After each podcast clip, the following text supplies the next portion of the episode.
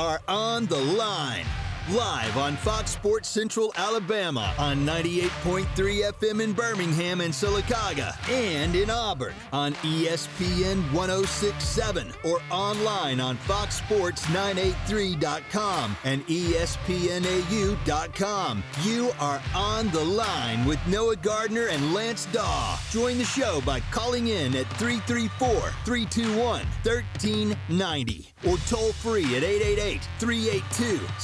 888-382-7502.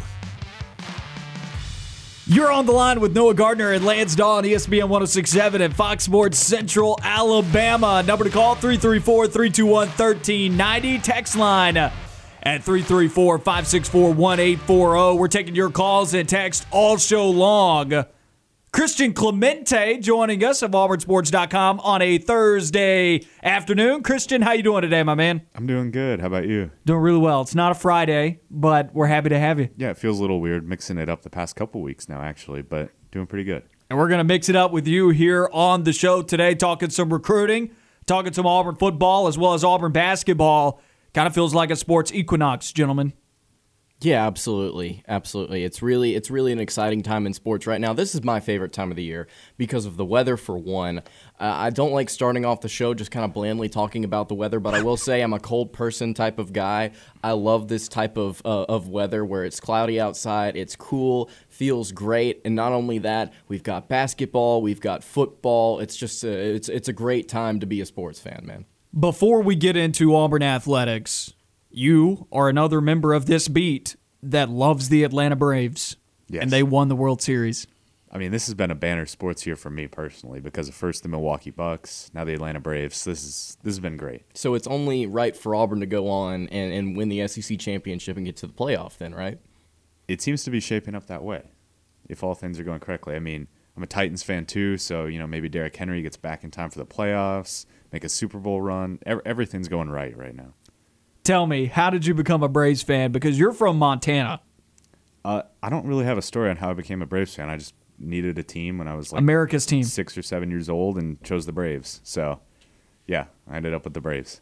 What do you like about the Braves? What got you there? I'm serious. I- you don't know. You're just I like, re- I like this team. I really don't remember. I just decided to cheer for the Braves when I was really young. Um, I grew up in Atlanta for like three years, um, so I guess I just chose them because of that. But I didn't follow every Atlanta sports team, so I don't know. you made the right choice on which Atlanta sports team that you chose to stay with because I'm not a big Falcons guy. Take it or leave it on the Hawks. Go Braves, though. I, it's a very similar situation to uh, what I put myself in when I was younger. I didn't have an NFL team, didn't have a uh, an NBA team because I just simply didn't care. And to be honest with you, right now I don't really have a team. But I picked, I got together with some friends and we picked the Vikings as the team to pull for in the NFL, and I picked the Rockets for literally no reason.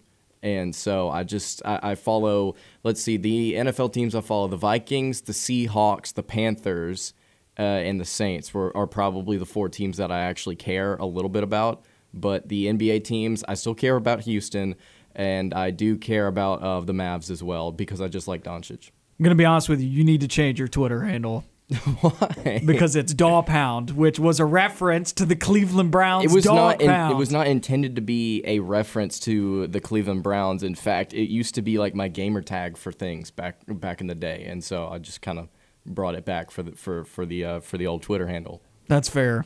That's fair. I thought you were going to become a Cleveland Browns fan with me, but I'll it's pull- okay. There's misery right now, I'll and you don't want to come. I'll pull for the Browns, sure. I, but but I'm not gonna be like I'm not gonna be a diehard like I, I I even find like it's difficult sometimes to watch them too. So I'm not gonna go do the extra links to like go look for it. You know. This man's going to like this, I think, because of your preference for basketball. But the Cleveland Cavaliers are actually kind of a fun team to watch. And I know Isaac Okoro has kind of been in and out of the lineup this year with some injuries, but that's a good team. They've been very weird, like running Lauri Markkanen at the three. I Yeah. did not think it would work, but surprisingly, it has so far. And Evan Mobley's been very good as well too. They have potentially one of the best front courts, if not the best front court in the Eastern Conference with Jarrett Allen. yeah, Jarrett Allen, Evan Mobley, Lauri Markkanen, Isaac Okoro's coming off your bench. Hey, you could say the same thing about Auburn basketball.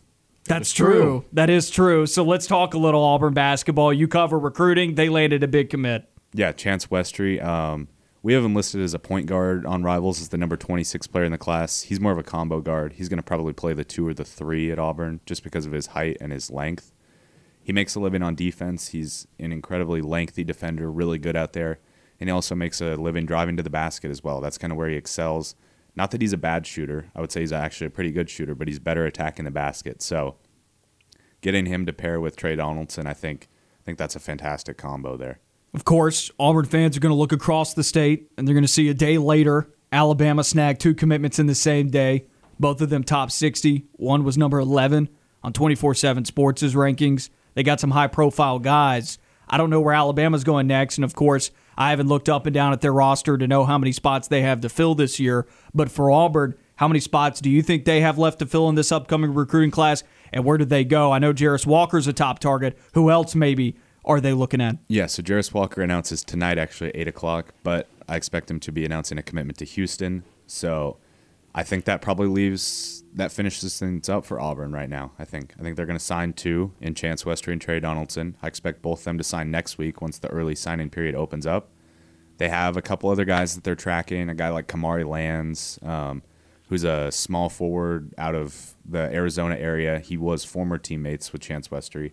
Westry just moved high schools now, but you know they're tracking him. They're keeping up with him, but I think Auburn's just rolling with two, and then they're going to hit the transfer portal in the offseason for just, you know, roster attrition that occurs that's unexpected. So, how many guys do you expect to go pro after this year? Of course, I think Allen Flanigan's professional hopes. I don't know if you agree with this, but I think that's the Achilles injury has to do something to damage that. So I would imagine Jabari Smith's the main guy, of course. I mean, he could be a top five pick. He could be a top three pick. He could be in the running for the number one overall pick mm-hmm. when it's all said and done. But who else off of this roster do you think has a pretty good chance to take the jump to the next level? I think there's as many as three, but right now I'm going to expect two. Jabari is going to be gone. I think Allen Flanigan is going to be gone because he was already, I mean, he was on draft boards last year playing yep. point guard when he had no business playing point guard. So I think him being back at his natural spot, assuming he comes back healthy and everything's good, I think he'll end up going to the draft. And then the third one would maybe be Walker Kessler.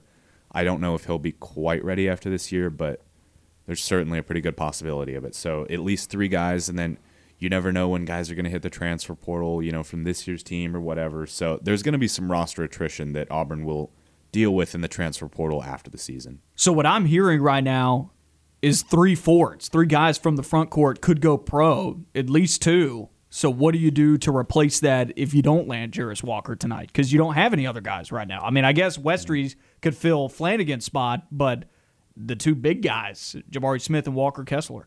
Yeah, so I mean, I think I would look at the roster that you have right now a little bit. Jaylin Williams is pretty, but I mean, he was solid last year as a starter. I think he could certainly play uh, starting power forward next year.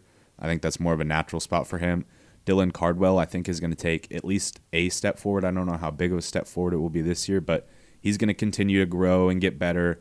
You have Stretch Bowl as well, and then, like I said, the transfer portal. I think that's what they're going to really hit after the offseason. Looking past this season, who are some guys on this roster right now that are maybe younger or maybe need some more time to develop that we could see make the jump to the NBA at some point in their career? Uh, I would probably say KD Johnson and then Wendell Green. Um, I think Wendell Green is kind of Jared Harper esque. I don't know if he'll ever be able to get drafted, but I think he'll find a way to maybe get on an NBA team or work his way into the G League, stuff like that. I think he's just too talented of a scorer and a distributor not to. And then KD Johnson as well. I think he, I mean, he's just a dog out there on defense, and then offensively he's pretty good as well. So those would be probably the two that I would look at. I still like Jaylin Williams as an NBA guy at some point eventually too. I mean, just he has a pretty unique skill set. He reminds me a lot of Grant Williams, the guy that played at Tennessee. He's undersized for that position at the next level. Not as much as Grant Williams is, but Grant Williams had a really strong base. He was a big guy, and he was able to push guys around with a low center of gravity. And Jaylin Williams has done a great job of attacking the boards at this point in his career, and you got to love the motor. Yeah, and I mean shooting the three as well. He has surprisingly good handles, surprisingly good passing for his size. Off the backboard to himself. Yeah, exactly. um, I think Jaylin Williams is a guy that eventually he might work his way into the NBA. Coming up this Friday against Southern Indiana, that can't believe that's already tomorrow. Actually, exhibition game for the Auburn men's basketball team. What do you expect the starting five to be? Ooh, okay. So Bruce said that they have four of the five spots decided. I was very surprised to hear actually that Wendell Green got the starting spot because it had to. It was leaning Zep Jasper there for a while, so I don't know what went down where Wendell was able to get that spot, but he seems to have locked it down. I think it's going to be Wendell, KD. Small forward is the one that I don't think they've decided yet. I personally think it's going to be Devin Cambridge to start, just because he does have that experience. But personally, I like Chris Moore a little more, but I would expect to see Cambridge and then Jabari Smith and Walker Kessler. What have we seen from Chris Moore that makes you like him more than Devin Cambridge at this point? What type of leap have we seen from him during practice? Yeah, well, he's slimmed down a lot, so he's in much better shape. He's a little bit quicker out there. I think he's honestly a better shooter than Devin Cambridge. They call him three mo in practice because he does hit quite a bit of threes. Um, I like Chris Moore a lot. He always seems to be just in the right spot. You know, you see him out there. He's always getting an offensive rebound, getting a defensive rebound, doing something to impact the game in a small way that you might not notice on the stat sheet, but you see it in the game. So I like Chris Moore a lot personally. I think he's a guy that by next year he could be that starting small forward and could be really good for Auburn. I think it's somewhat fair to ask this question based on the way that Auburn has played under Bruce Pearl. It, it occasionally has taken times or time for the team to develop chemistry. It's taken, you know, up until January, February, even into March for Auburn to truly catch fire looking at this uh, this early season slate, obviously Auburn opens up the season against Morehead State, who is an NCAA tournament team. Should Auburn fans at least be aware of the fact that this team, as talented as they are, could potentially start out slow, or do you think they're going to come out the gate firing? Yeah, I think Auburn fans definitely need to be aware of that, and I think that's a pretty good possibility. You still have a lot of new guys on this team. You're missing one of your top, I'll say top two players in Allen Flanigan, and – I think that's going to negatively impact the offense a little bit and certainly the half court offense. I think early on, this is a team that's going to thrive on defense and making a living there, winning games like that. They might struggle a little bit in the half court offense because they don't have Flanigan, but once he's able to come back, I think they'll surge. And I mean, the timing of his return is perfect. I think they'll be able to surge kind of going right into SEC play. How do you expect the lineup to be handled tomorrow? Not just the starters, but how do you expect the bench players to factor into tomorrow's equation? Yeah, I mean, Bruce has talked about this a lot. He's going to play at least. A, he said he's going to play ten to eleven tomorrow. I mean, I think he's. He said he's not going to necessarily play ten to eleven all season. I think he can.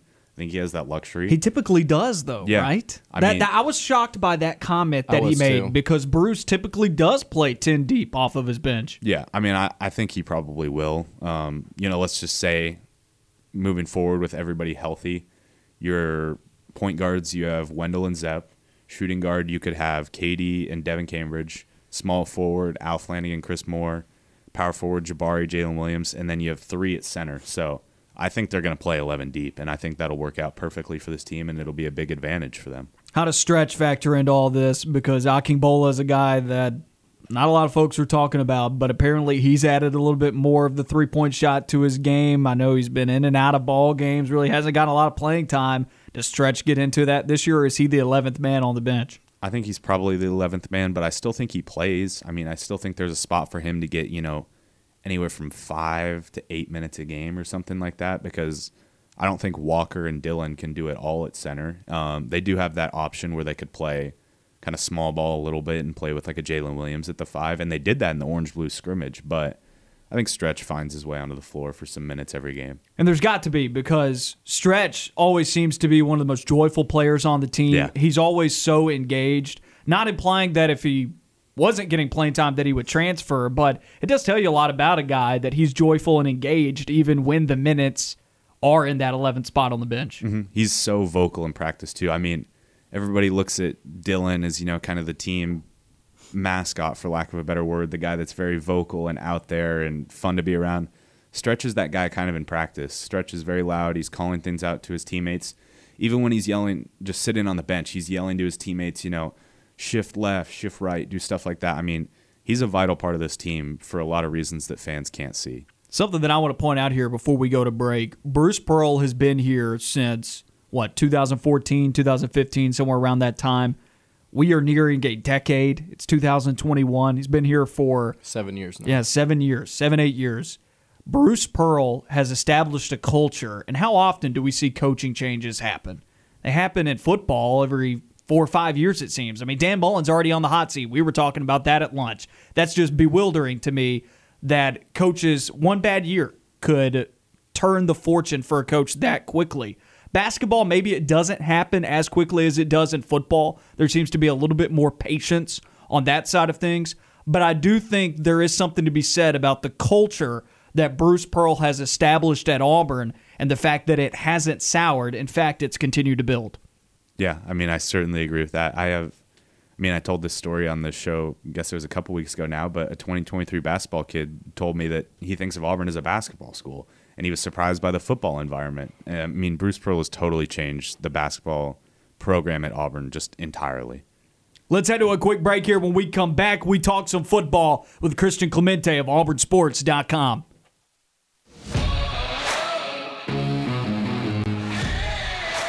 Back on On the Line.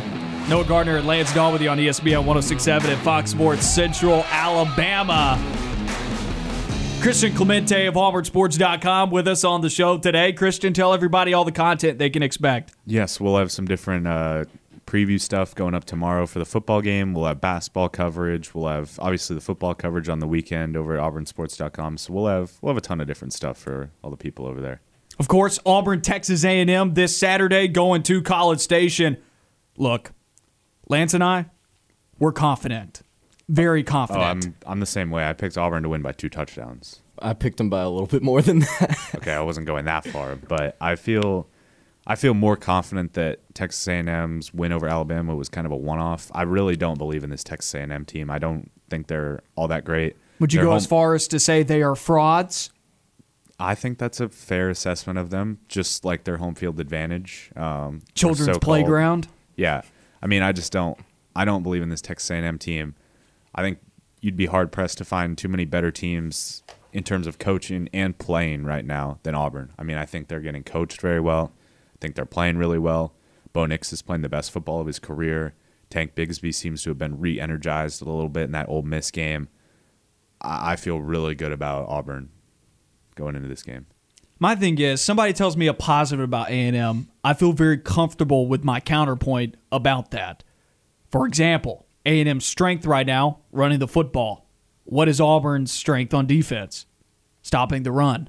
And they've got a defensive line that is ranking in the top 10 in the two major categories that you grade defensive lines on sacks and tackles for loss. They're first in the SEC in tackles for loss for, per game.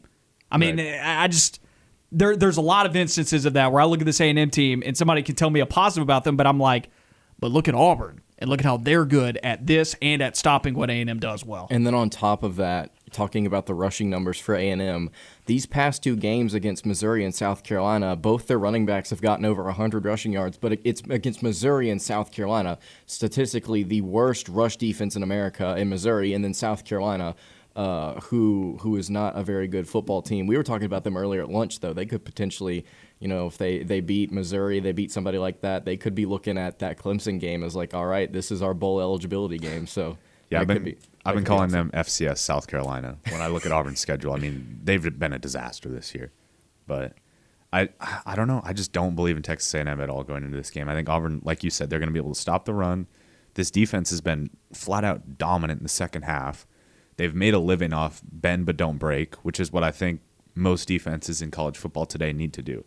Unless you're Georgia's defense and you're that dominant, you need to make a living off bend but don't break. Well, the cover three is common across all of football. Started in the NFL, trickled down into the college game. It's very common, and that's a lot of what Auburn does on defense. I've got a statistic here for you. Auburn's defense so far in conference play has held opposing offenses to 59% of their season rushing totals. So if Auburn keeps that up against A&M, A&M will have 111 rushing yards, which would indicate that A&M's going to have to turn to Zach Calzada to uh, to throw the football, who has thrown at least one pick in the last six games, I believe, and he's thrown one in seven of the eight games that he's appeared in this season.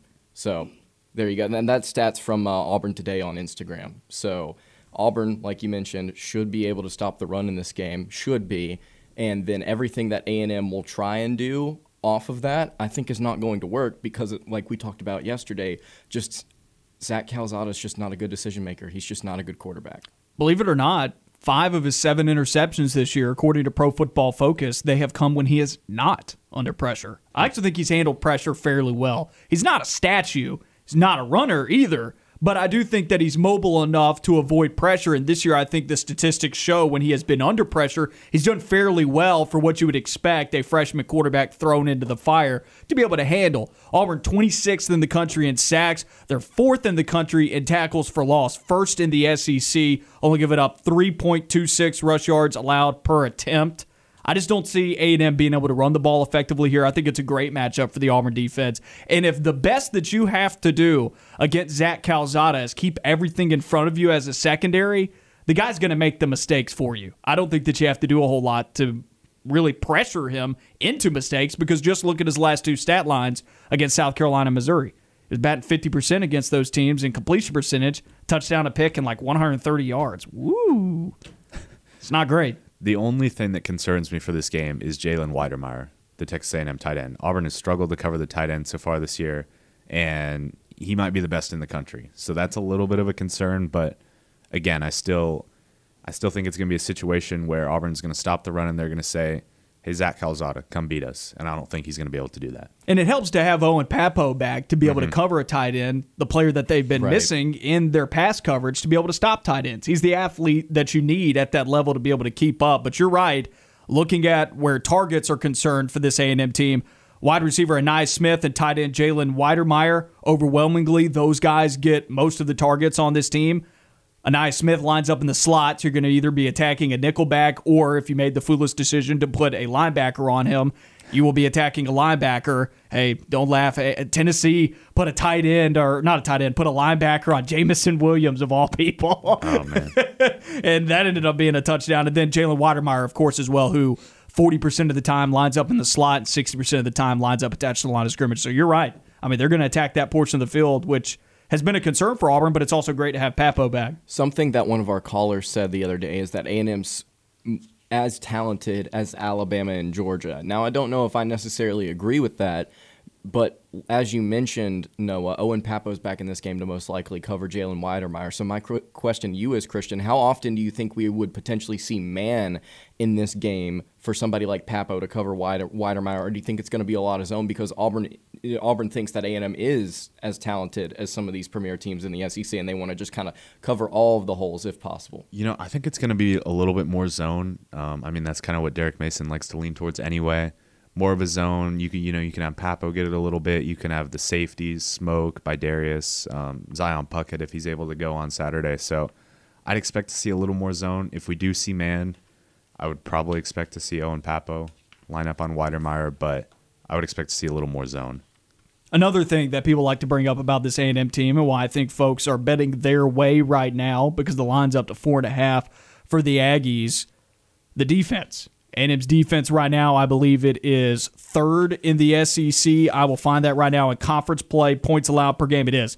They are third in the SEC and conference play points allowed per game at 22.4, but Auburn is fourth with 24 allowed per game. And then some folks will say, well, these guys defend the run very well. And my question is, do they actually, do they really?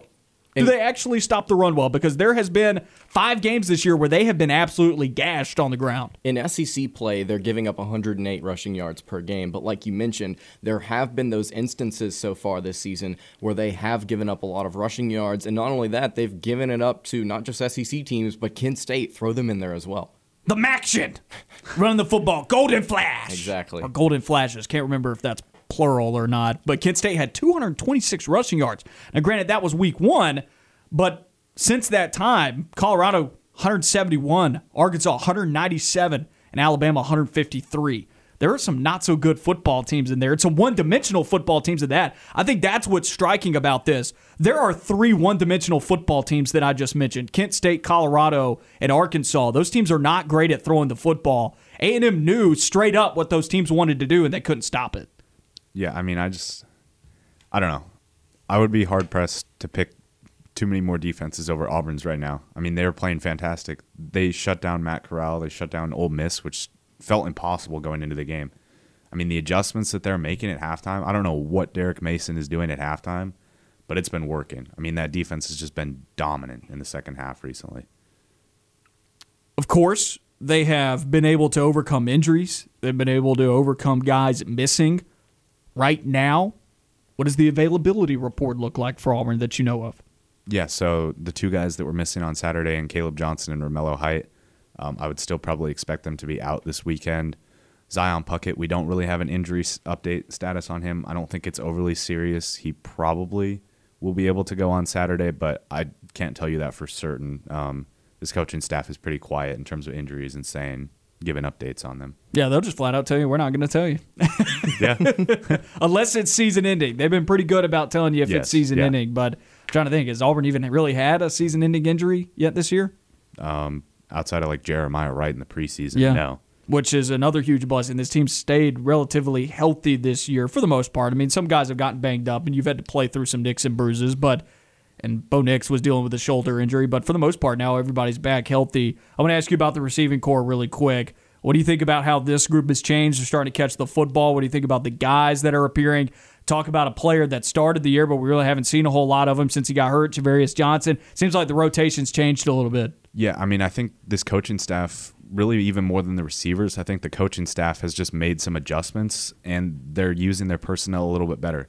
They're not throwing it up to them for kind of one on one balls because they realized we don't have a guy that can go up there and get it as much. So mm-hmm. they're spreading the ball around, using a ton of different receivers, using different tight ends, not even just John Samuel Shenker.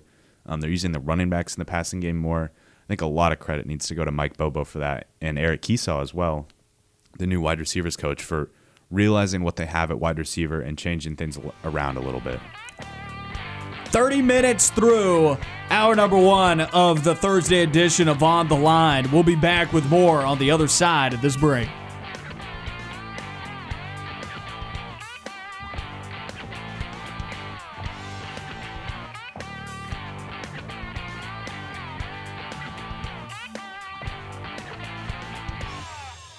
Stay on the line. More of the show when we come back.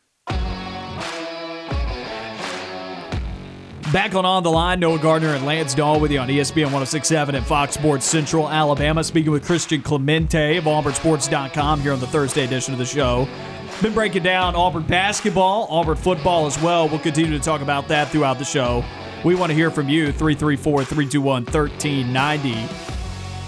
Christian, we've talked a little Auburn basketball recruiting, Auburn football recruiting. Darrius Clemons' name is a name that comes up a little bit. Mm-hmm. What else is going on in the recruiting trail with Mr. Clemons and the others? Yeah, the landscape has shifted a little bit as of recently because, you know, Darrius Clemons was that top wide receiver target for Auburn. They really wanted to pull him out of Oregon, and Auburn felt like they had an opportunity and a really good opportunity at that to do that. Unfortunately, some things happened where Oregon lost two of their wide receiver commits because they were, I think they had five, and they lost two of them getting flipped, one to Oklahoma, one to Arkansas. And now it seems like the home state team is going to be able to reel in Darius Clemens. So Auburn has kind of shifted their focus a little bit. Instead, they're looking at Antonio Williams, a wide receiver, a four star wide receiver out of South Carolina. And Mike Bobo has been on him for a while. Honestly, I think Antonio Williams might be a better receiver than Darrius Clemons right now. I think Darrius Clemons has that bigger frame because he is like six four, so he's a go up and get it guy, and that's really what's attractive and what makes him so highly rated. Antonio Williams can go up and get it, but he's fantastic after the catch too. So Auburn's fighting really hard for him. If they can get him, I, I mean, I still view it as a success at wide receiver. I think Jay Fair is highly underrated. Omari Kelly has been good. If they choose to put Colby Albert at receiver, he'll be good. And then they still want to hit the portal um, probably after the season for a veteran wide receiver as well. So, you know, things shifted around a little bit. They changed, but Auburn's still in a good spot at receiver. Um, some other guys to keep an eye on: JaDarian Rhym. Uh, he's an LSU cornerback commit. He was just in for this past weekend's game. He'll be back for the Iron Bowl for an official visit, as will Antonio Williams for an official for the Iron Bowl as well, actually. But I think Auburn has a really good chance there to flip him. You know, keeping looking at the running backs a little bit. Auburn, I wouldn't say adding a second running back is at the top of the to do list, but if something were to pop up, Auburn will be very interested in Trevonte Citizen, the LSU running back commit. I expect him to stay with LSU, but you know, if Auburn wants a second running back, Justin Williams, who's a West Virginia commit, if Auburn offers him, I think they can get him. So, you know, things are shifting around a little bit in recruiting, but Auburn really likes where it stands as we get ever so close to signing day. It's really kind of creeping up on me now that I think about it. Yeah, it's not that far. December's only a month away. You got about a month and a half, a month and 20 days, something like that. Well, that would be Christmas. Wow, I can't believe that. We're a month and 20 days away from Christmas. A month and 21 days. Happy holidays, everybody. are you listening to Christmas are you listening to Christmas music yet, guys? No. I am. No. I just put up Christmas lights in my apartment last night. Really? Really? I haven't done that yet, but you know, I don't mind some Mariah Carey here and there. Okay. I, hey, I like this guy. This guy this guy knows what it is. Yeah, I'll uh, I'll I'll listen to Christmas music. It's not like I absolutely hate it, but there are some songs that I just won't won't listen to, and there are some songs that I will listen to a lot more than others. Like uh, I'm a big uh, I'm a big George Michael guy. I enjoy some of his Like music. some Wham? I do like some Wham. Yeah. Interesting. So uh, Last Christmas uh, is is probably one of my favorite uh, fa- favorite uh, Christmas songs. Uh, obviously, everybody and their mother likes uh, the Mar- Mariah Carey song. Have you heard the version with uh, My Chemical Romance's "Welcome to the Black Parade" mixed in with it? It's a uh, I think an- you just I've lost not. me and Christian. it's an interesting listen. It's an I'll- interesting. I'll look listen. into it. It's it's that's I'm saying that as more of a joke, uh, but it but it is an entertaining listen. Um, anywho, uh, yeah, Christmas music. I'm not like a big hater of it. Like it, I'm not like one of those people that's like, oh, I can't stand it. But I will listen to it whenever December comes around after Thanksgiving. Un- until then, I'm enjoying Thanksgiving and I'm enjoying like uh, football and all the different. things What's your favorite. Thanksgiving song then? Wasn't there? Isn't uh, There's not Red- one. Red- That's why you should be listening to Wasn't it- Christmas music. Wasn't Rudolph the Red-Nosed Reindeer originally a Thanksgiving song? Am I am I thinking of a different one? There was there is a popular Christmas song that was initially actually a, uh song about Thanksgiving. I'd have to look it up. I think you're just making stuff up. I'm, I'm not. I'll go. I'll go look it up. I'll go look it up. Well, we're Team Christmas on this side of the studio. It- it- just going back to recruiting real quick, Right. though. yes. It seems like Auburn's trying to flip guys right now. That that's been a, a Oh. heavy part of their strategy. Yeah, they're flipping a lot. They want. Uh, I mentioned JaDarian Rhym. You know, they're looking at uh, Tay Woody. Tay Woody. Um, they're looking at Robert Woodyard, an Alabama linebacker commit, and they've been on him for a while. Um, Is Woodyard at Thompson? Is that? he's Mobile. Okay. Down in Mobile. I don't know exactly which high school. I apologize, but it's somewhere. well, there's a million Mobile, of them so- down there. Yeah. So he's somewhere down there. Um, there's a ton of different guys that they're trying to flip, to be honest, as they try and finish off this class. Um, I still expect Auburn to try and sign probably around 19 to 20 or so and then hit the portal. There's going to be fans might panic a little bit, but I think there's going to be a lot of people that end up transferring out of Auburn after this year. But I think that's just Culture. yeah, it's that a little bit. It's guys that thought they had a chance to play, but with this new coaching staff, maybe they just didn't things didn't work out or whatnot. So I think we're going to see a decent amount of roster attrition going into next year, but I don't think it's something that fans should really panic about. It's the last little bit of the wave of this culture getting established. The guys mm-hmm. who thought they had a chance, like you said, and then maybe things didn't pan out the way that they mm-hmm. wanted it to with this coaching staff. They gave it a shot and it didn't work out. And then those guys are gone. They were- th- this is the last part of the weed out course. You know what I'm saying? Yes, Like you get yeah. into college and you you think things are going well for the first little bit. You're like, yeah, I'll give this major a shot. You get to the weed out course, and then bang, you're out. that's that's kind of like what this appears to be, I guess. If you're expecting a lot of transfers coming out of the Auburn program. Uh, anything else on the recruiting trail, Lance? You got something? No, you can fin- finish up your thoughts, and then we'll come briefly back to the Christmas song thing. I, I, I want to point something out. Okay. Uh, the only other thing I really have is that Auburn wants about 80% of this class or so to sign during the early enroll uh, time period. Um, so that way they can go through spring practice and have those guys. Um, and as of right now, most of the guys that they have committed do want to be an early enrollee. So they should be able to hit that mark. Uh, I would uh, say that also "Please Come Home for Christmas" by the Eagles is probably uh, one of my favorite Christmas songs. I was literally in the womb for two Eagles concerts. That's not a joke. And then "Jingle Bell- Bells," I looked it up, was actually uh, written originally for Thanksgiving. How so? Uh, it, good question.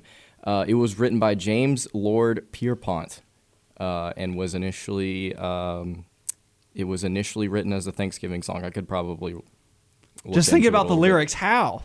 That's what I'm trying to figure out. That's what I'm thinking. But anyway, it's just just random fact. If you want to call in and tell us about your favorite Christmas song, 334 321 1390. Give us your thoughts. College football playoff rankings. Everybody was mad. Were you one of them? This is going to be a hot take. I was not. Neither was I, other than Oregon. Oregon, I was little, but you're a big Oregon guy. You're you're an Yeah, Oregon fan, okay, so you I- were happy. Yeah, I'm a little bit of an Oregon fan, but I, I don't disagree with you there. I think that was a little bit lucky that they got in. Um, Alabama doesn't bother me. If Alabama wins out, they're in anyway. Who cares if they're at two or they're at ten? They would have found their way into the playoff if they win out. And if So they don't don't, they're not going to be in. Yeah, exactly. Um, Cincinnati, I understand that they should probably be in the top four, Should they? but I don't think Cincinnati is good. Thank you. So they So- shouldn't be in the top four. I think they might have, in my opinion, I think they might have earned it and earned that opportunity, but I just don't know if Cincinnati really is worth the time. I guess I should say. I just don't think Right. they're a good team. I agree with Christian. I I think when you look at these playoff rankings, I think something that I'm asking myself is what is this team's best win looking at individual teams. So like for michigan state obviously it's the win over michigan. For alabama i mean i guess it, it's it's Ole miss but outside of that their schedule hasn't been very good. For georgia it's a number of teams. For oregon it's ohio state. And then for cincinnati it's it's that win over notre dame earlier on in the season. You look at some of the teams above them and around them and i'm like I, i'm okay with six but moving them up to four I, th- I would not be mad at as well Bill Cameron yesterday on the drive said this. He said these rankings showed you how important the eye test is. And for me, that's always how I've gone about ranking teams is literally who do I think is better when I'm scrubbing through these teams? Who do I believe are the four best teams in the country?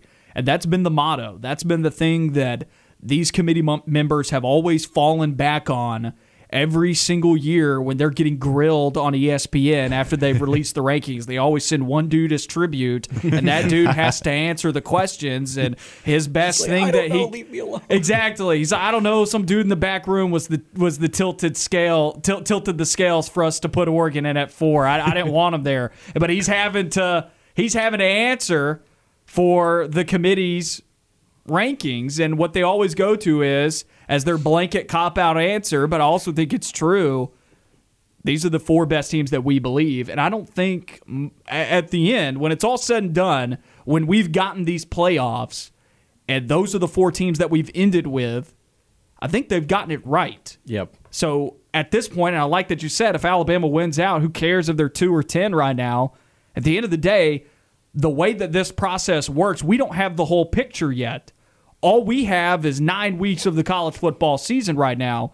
And based off of what we've gotten out of the nine weeks of the college football season, this is what they've presented us with. We just like to talk about it because it's heavily publicized. It's all over TV and it's fun to talk about. But the reality of it is, I don't think they've gotten the playoff wrong once, at least with the four teams that they've put in. I would agree with that. I mean, I certainly think. Yeah, I mean, I'm trying to think of an example, and I really can't. I think they've been perfectly fine. These initial rankings, though, I think still are going to frustrate some people. But like you said, I think at the end, end of the day, the product's fine. Like for instance, like the the Mississippi State ranking, and they could just excuse it, be like, "Well, Billy had a little too much to gr- drink, and he put Mississippi State at two. So I mean, it, it factors out to where they're 17th, and we don't really know how to explain that, but they're there anyway. So I think you'll look down the line here in just a few weeks, and you'll start to see the playoff kind of sort itself out, I guess. And I think you'll start to see maybe Oregon get jumped by Ohio State if Ohio State's able to pick up a couple big wins in the Big Ten uh, over the course of the, the last few games of the season. We'll see Yeah, I what wonder what that divide is like between Oregon and Ohio State Mm-hmm. because I we all understand the logic of why Oregon is ranked there above Ohio State. They Right. beat them. That game has to matter. If you rank Ohio State at four and Oregon at five, think about all the gripes people are going to be giving about does the season even matter?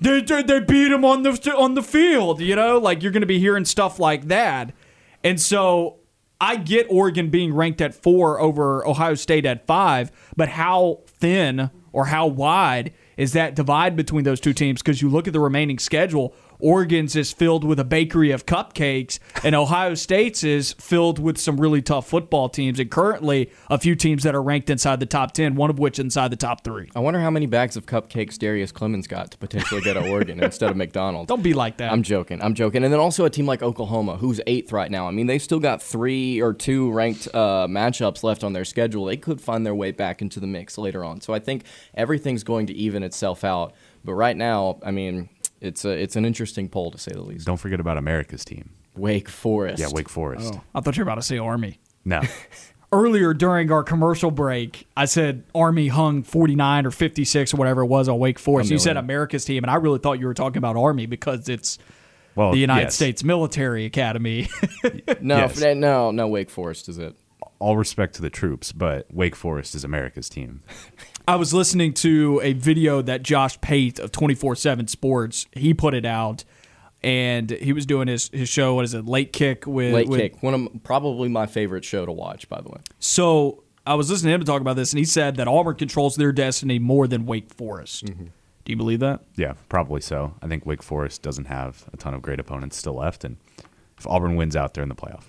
And That's- and likewise, you say Win that they don't wins. have a ton of great opponents left, which is true. The toughest part of the Wake Forest schedule is now upon them. They have to play Boston College. They have to play Florida State or Louisville, one of the two. They have to play Clemson. The better teams. They have to play NC State. They I have mean, to they play the North better Carolina teams. this week too. Yeah. North Carolina's favored. So, uh, yes, Auburn definitely controls its fate even more than Wake Forest. If Auburn wins out, they are in the playoff.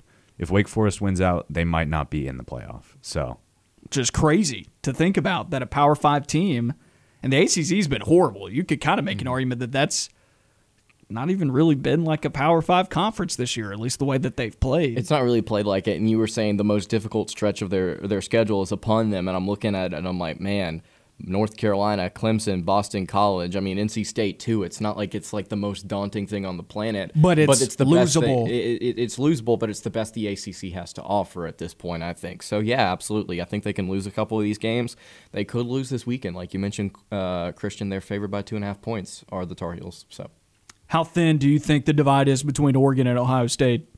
uh, I think it's, you know, I think it's probably pretty thin. If Ohio State wins out, they'll probably jump Oregon, even if Oregon wins out, because Ohio State is just going to have some better wins on their resume compared to Oregon, which it, Oregon fans are going to be upset about. People will probably be upset about just that are not fans of either team as well. But that's just kind of the way it goes. I think Ohio State is probably a better team than Oregon, despite the head to head and what happened earlier in the season. Also, say this if Ohio State wins out, say goodbye to Michigan and Michigan State. If Oregon wins out as well, you would be looking at Georgia, Oregon, and Ohio State, I think for sure as locks. Say Georgia wins out, Oregon, Ohio State, those would be locks mm-hmm. inside the top four.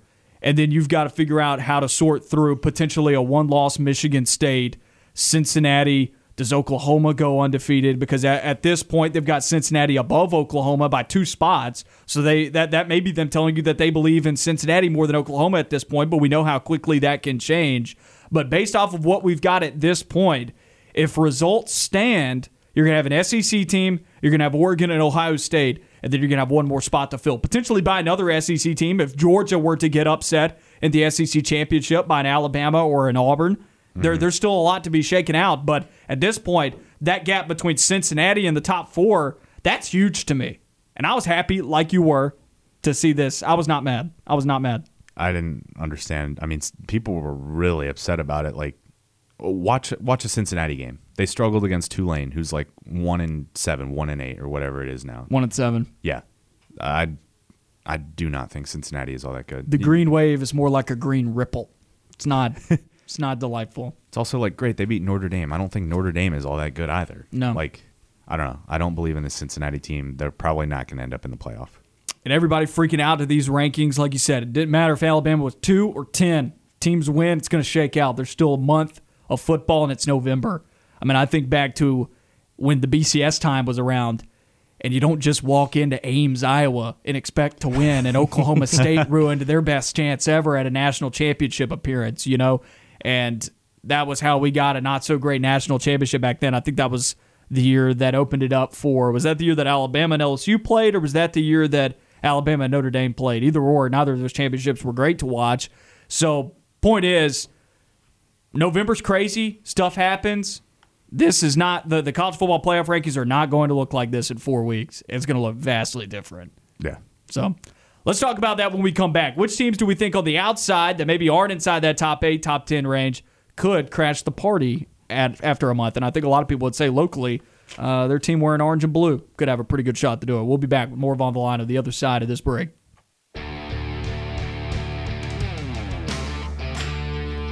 You're on the line with Noah Gardner and Lance Dawe, ESPN 1067 and Fox Sports Central Alabama. Christian Clemente of AuburnSports.com with us for the Thursday edition of the show. If you want to call in, if you've got questions for us, if you got comments, you got takes, we want to hear from you. 334 321 1390 is the number to call. Christian, what's the story of the week? We'll say locally first, Auburn Athletics. What's the story of the week? Oh man, uh, probably a big trip to Texas A&M with the chance to you know keep rolling and keep controlling your own destiny. I would say that, or you know, basketball season is upon us. I guess I would go with those two. What do you think we will look like on Monday if Auburn wins this game, Noah? What will what will our, our knee jerk reaction be? Because I know what mine will be. It won't be a knee jerk reaction. I mean, you were talking about this on the way back from lunch. The words team of destiny have been uttered in the last week about this Auburn team. There's some people maybe attributing what Auburn's doing right now to, oh, they're just getting hot. We've called it peak Auburnness earlier this year when they were getting ready to play Georgia. I don't think that's the case with this team. You know who this team reminds me of a little bit more than a 2013 or a team of destiny like they're getting by on flukes. This team reminds me of 2017. They're going about their business. They're just better than the teams they're playing. Every week when they win, they're just better. And I think this is another week where Auburn is just better than the team they're playing. And they're playing better than them. They look better than them. And I think from top to from top to bottom, they're better than them. I, I don't. Go ahead. I was just gonna say I think they're getting coached better too. I think the coaches and the coaching staff in general deserves a ton of credit. We talked about the receivers a little bit. Auburn figured out what they have at receiver. They stopped throwing jump balls to Shedrick Jackson like they were earlier in the year. Defensively, Derek Mason. I said it earlier. I'll say it again. Whatever he's doing at halftime, keep doing it. It's working. They're an incredible second half defense right now. Coaching staff deserves a ton of credit. Players deserve a lot of credit. They're showing up and they're showing out these past couple weeks. And so my point is, I'm expecting this to happen on Saturday, just like you are and just like you are. I'm expecting Auburn to go out there and win. Of course, A&M could beat Auburn. It's college football. It's in the SEC. It's at their place. I'm not closing the door on that. I'm not saying without a doubt Auburn's going to win 100 to zero. That's not what's going to happen. but I'm confident, and I expect Auburn to win these games because I believe this Auburn team is good. And as Christian's pointed out, they're extremely well coached. Right. So I'm expecting Auburn to go out there and win on Saturday. I'm expecting them to beat Mississippi State. I'm expecting them to beat South Carolina and set up a massive Iron Bowl. I'm just saying my knee jerk re- reaction will be SEC championship. And, yeah, and taking be, that step. Yeah, absolutely. Breaking that barrier. Yep. I don't know if I'll go that far, but because I don't know if I'd qualify A&M as that good either. We'll keep talking about that. Hour number two coming up here on On the Line.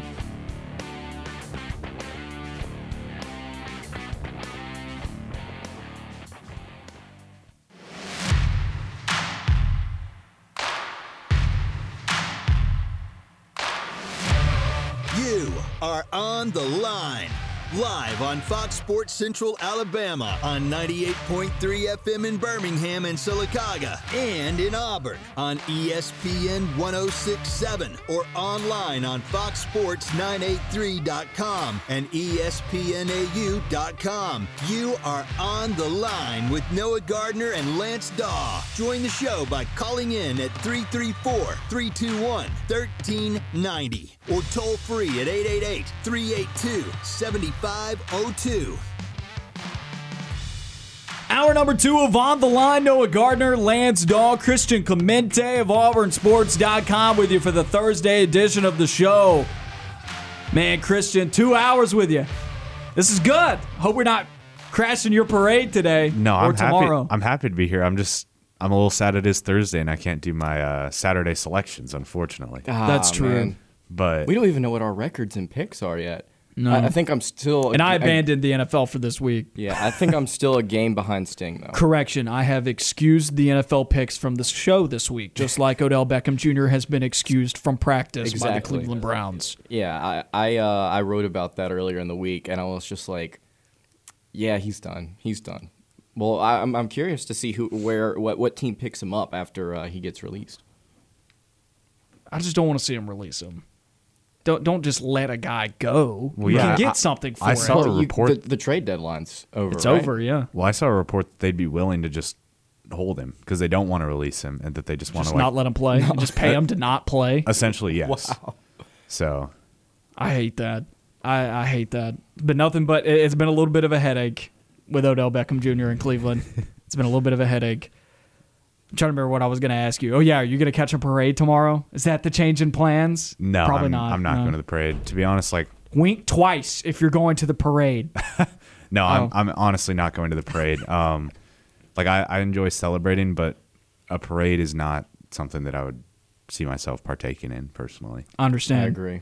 Yeah. Uh, also, just on a random side note, uh, normally we do making headlines in this segment, but if we're going to talk about a headline here, uh, intern Belichick and I were talking about this during the break. Uh, Tennessee will not self-impose a bowl ban on themselves this season after uh, handing out McDonald's last year, and I'm, I made the crack. It's like it's like yeah, Tennessee ain't missing the TaxSlayer Bowl for nothing. Like let's go. I do think that's an interesting thing to bring up here that I would like to talk about with you guys because we all saw what happened with Oklahoma State earlier this week. Tennessee's got a chance to go to a bowl game. You can get to six and six over their last four games. They get to play Kentucky this weekend, which I think is a very winnable ball game with the way that that UK offense is playing. You'll get decapitated by Georgia the next week, but the last two games are all winnable. South Alabama and Vanderbilt. Those two alone can get you to six. You could be at seven with a win over Kentucky, and possibly even with where they stand right now. No, I don't think Kentucky's losing another one. Never mind.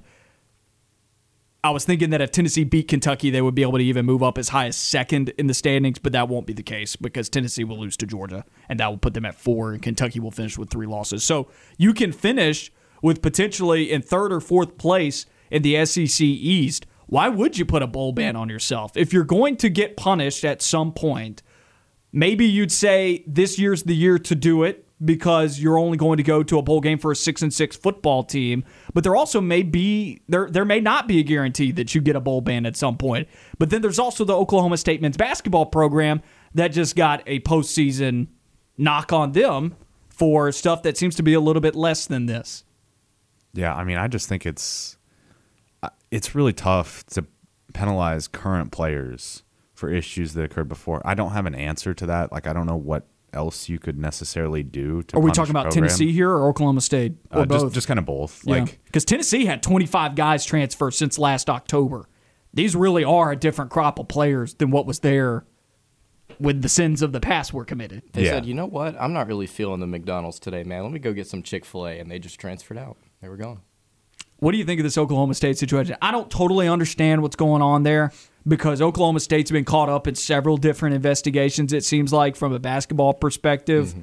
And this one, they were like, well, nothing happened. So why are we getting a postseason ban? But they also were caught up in the 2017 investigation by the FBI. They've been caught up in a lot of different things, just like Louisville has and, and among some other teams. So, like, do you understand what's going on here? I know you cover Auburn, but do you understand what's going on? I'll be honest, I haven't followed it quite as closely. Um, I knew the whole kind of situation last year with Cade Cunningham, and they were able to petition and get their way into March Madness last year. Um, Through the appeal process. yes, through appeals, and then this year they did get the ban. That's about as far as I know. I don't know the whole issue or anything like that.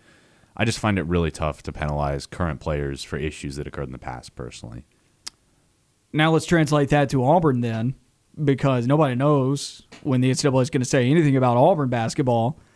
Nobody knows if there's even a notice of allegations inside the program because the university hasn't reported that.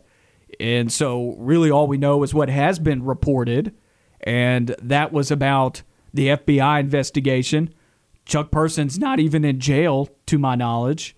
And then all that stuff didn't even like it, the money was wasn't it paid back? Like all, all that stuff that happened, like had nothing to do with Auburn getting guys on campus with Auburn winning basketball games. They sat those guys out for a year and a half.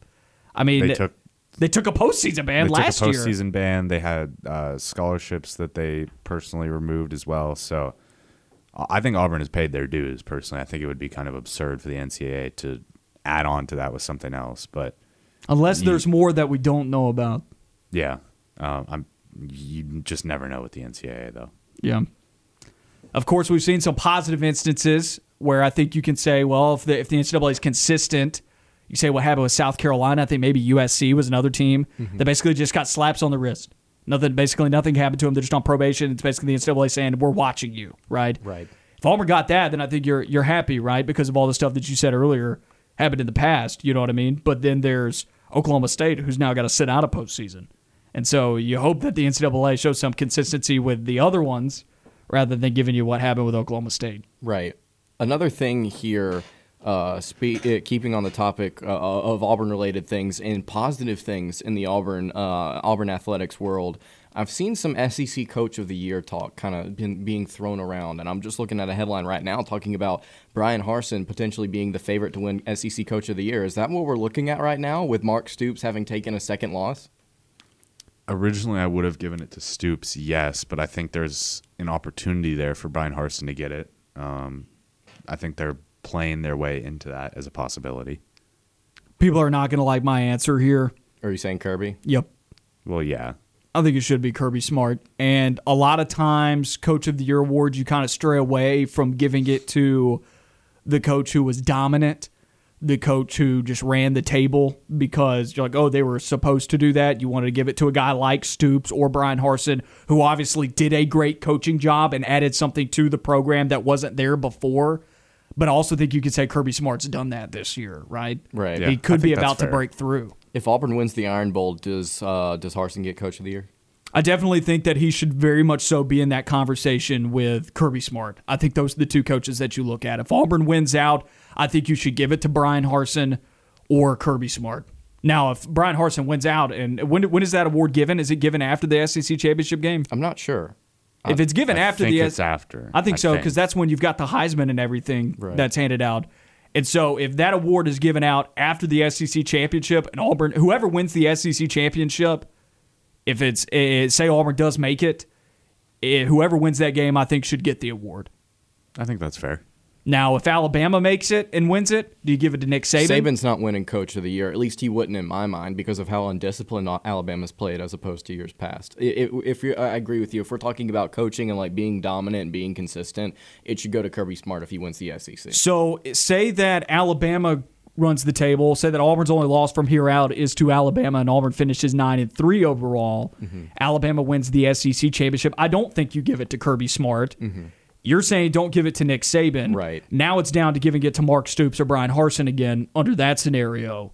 And I would give it to Bryan Harsin over Mark Stoops. I agree. Especially considering I think Kentucky's probably going to lose this weekend to Tennessee. Yeah, I agree. And again, it's it's just in a normal year, Alabama would would receive that award. Nick Saban would, but that's for it's for coaching, and we've just seen so many different issues with Alabama this year that we don't typically see under Nick Saban, and so. Seeing a, a program like Auburn emerge with without expectations, or seeing a program like like Georgia with Kirby Smart, they're playing more discipline than Alabama. I just think that it's either Harsin or Kirby at this point. You're not giving it to Coach O. No, no, not on the way out. Oh, okay. I guess he's he's out of the list then. Where does Sam Oh, Pittman uh, fall in this? I know he's at the bottom of the SEC West now. Go That's figure where he that that's what that would happen. But he has added a lot to the Arkansas program, and Arkansas' schedule is relatively easy down the stretch here, aside from the Alabama game. They just beat up on Arkansas Pine Bluff quietly, but you've got Mississippi State, LSU, Alabama, and Missouri as your last four.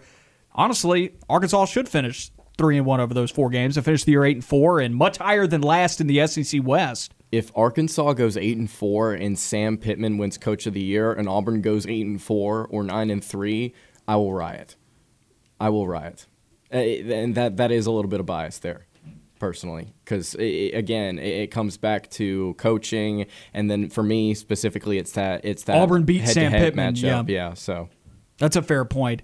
I was also about to say though too, the counterpoint to that is if you take out that head-to-head matchup. Not I know that you can't ignore the fact that Auburn beat them, but if mm-hmm. you're looking at these programs under a microscope and the history of them and where they've come from over the last couple of years, Auburn would have been an 8 and 4 team last year had it been a normal season based off of the results that they had in SEC play. Even if they went 3 and 1 and lost to North Carolina, in the Chick Fil A kickoff game. They would have eight and four. So then, if Auburn finishes eight and four this year, you might someone could outside of the program ask the question. I mean, all of us know that Auburn has taken that next step, but outside, someone might make the someone might make the point did Auburn really take a step forward under Bryan Harsin? Did he do anything that Malzahn didn't do? And I wonder how much preseason expectations come into play here because I feel like both of these two teams were kind of projected around the same area, right? Six and six, seven and five, five and seven, somewhere around there. Uh, so you could factor in things that have happened in the past with with Auburn, and then you could also factor in preseason expectations for both of these teams.